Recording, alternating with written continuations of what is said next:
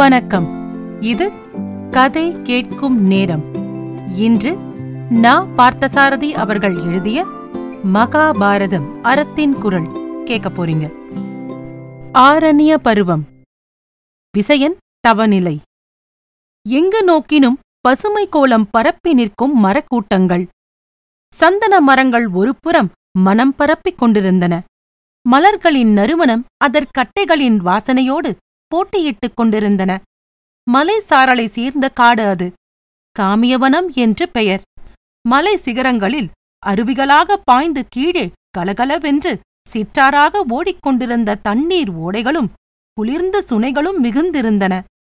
ஆழமாகவும் அகலமாகவும் அமைந்திருந்த சுனைகளின் நீல நிற நீர்ப்பரப்பில் கரிய யானைகள் கூட்டம் கூட்டமாக நீராடிக் கொண்டிருந்தன. வெயிலே நுழைய முடியாதபடி அடர்ந்து நெருங்கி வளர்ந்திருந்த மரங்களின் காய்கனிகளை உணவுக்கு நல்கும் பயன் மரங்களும் நிறைந்திருந்தன. அத்தினாபுரத்தில் இருந்து வனவாசத்திற்காக புறப்பட்ட பாண்டவர்கள் இத்தகைய சிறப்புகளெல்லாம் பொருந்திய காமியவனத்தில் வந்து முதன் முதலாக தங்கினார்கள். பாண்டவர்களோடு உறவினர்கள் சிலரும் முனிவர்களும் உடன் வந்திருந்தனர். கங்கை முதலிய புனிதமான நதிகள் தோன்றும் இமயமலையின் வளமிக்க சாரலை போல அந்த காமிய வனத்தின் இயற்கை அழகும் சிறப்புற்று விளங்கியது. பாண்டவர்கள் வந்து தங்கியதால் அந்த வனத்திற்கே ஒரு தனி பெருமை ஏற்பட்டுவிட்டதைப் போலிருந்தது. இதற்குள் பாண்டவர்கள் அரசை துறந்து வனவாசம் புறப்பட்டு விட்டார்கள் என்ற செய்தி பல இடங்களில் பரவியிருந்தது. பாஞ்சால வேந்தன் துருபதன் முதலிய பெரு மன்னர்களும் பிறரும் செய்தியறிந்து வருந்தினர். பாண்டவர்களை நேரில் சந்தித்து அனுதாபம் தெரிவிப்பதற்காக காமிய வனத்திற்கு புறப்பட்டு வந்தனர்.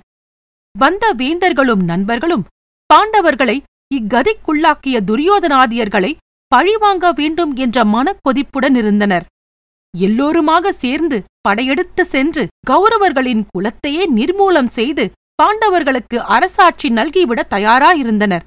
பாண்டவர்களை காண்பதற்காக காமியவனத்திற்கு வந்திருந்த கண்ணபிரான் அந்த மன்னர்களின் சினத்தை ஆற்றினார். பாண்டவர்கள் மேல் அனுதாபமும் ஆதரவும் காட்டுகின்ற மன்னர் பெருமக்களே உங்கள் சினமும் ஆத்திரமும் நியாயமானவை என்பதை நானும் அறிவேன். எது எப்படி இருந்தாலும் நாம் எல்லோரும் சத்தியத்துக்கு கட்டுப்பட்டவர்கள். சான்றோர்களும் ஆன்றோர்களும் நிறைந்த பேரவையில் வனவாசம் செய்ய ஒப்புக்கொண்டிருக்கின்றான் தருமன்.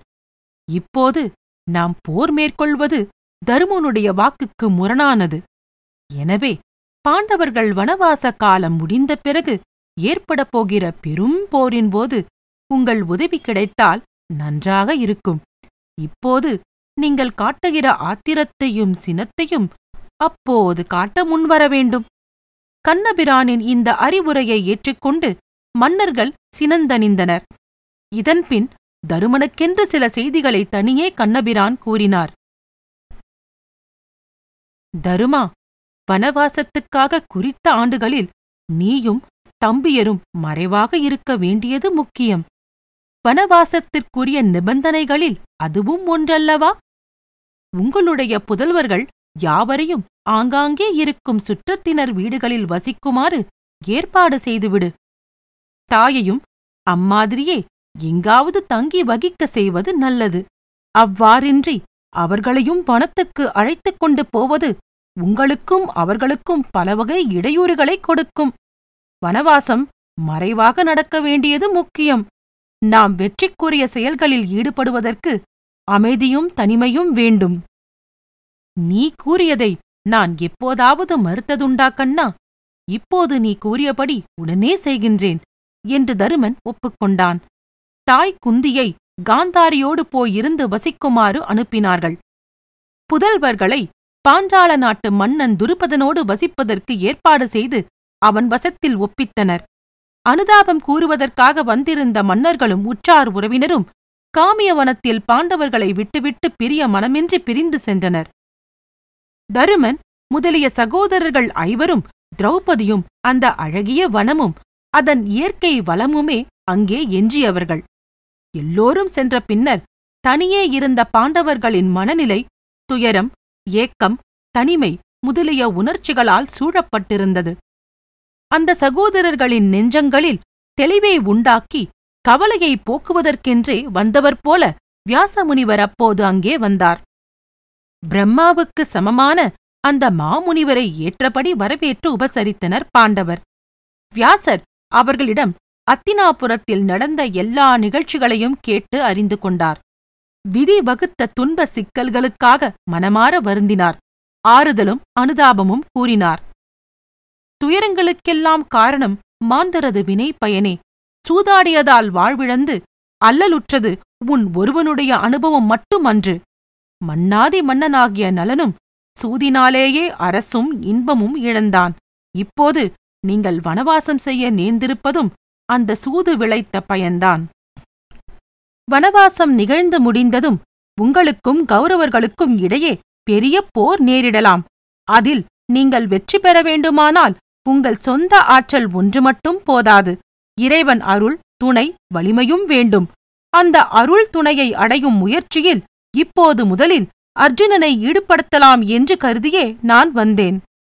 சிவபெருமானிடம் பாசு பதாஸ்திரம் என்ற வன்மை வாய்ந்த அஸ்திரம் ஒன்றுள்ளது. அதை அடைவதற்காக அர்ஜுனன் அந்த கடவுளை நோக்கி தவம் செய்ய வேண்டும். இப்போதே இந்த வினாடியில் இருந்து என் சொற்களை மதித்து தனிமையைச் சென்று இந்த தவ முயற்சியில் ஈடுபடுதல் வேண்டும். வியாசர் கூறியதைக் கேட்ட அர்சுனன் அவரையும் தமையனையும் வணங்கி விடை பெற்றுக் கொண்டு பாசுபாஸ்தரம் பெறுவதற்காக சிவபெருமானை நோக்கி தவம் செய்வதற்காக சென்றான். தர்மம் தோற்காது சத்தியம் என்றும் அழியாது என்பதை அறிந்து கொண்டவன் நீ தருமா? வஞ்சகங்களுக்கும் பகைவர் தீமைகளுக்கு மனம் தளராமல் இந்த வனவாச காலத்தை கழித்துவிட்டால் வெற்றி உன் பக்கமே காத்திருக்கிறது என்று மேலும் கூறிவிட்டு வியாச முனிவரும் அவர்களுக்கு ஆசை கூறிவிட்டு சென்றார். எத்தனை எத்தனை துயரங்களும் தொல்லைகளும் அடுக்கடுக்காக வந்தாலும் தளராத உறுதி கொள்ள வேண்டும் என்ற துணிவு வியாசரின் அறிவுரையால் அவர்கள் உள்ளத்தே விளைந்து முற்றத் தொடங்கியிருந்தது.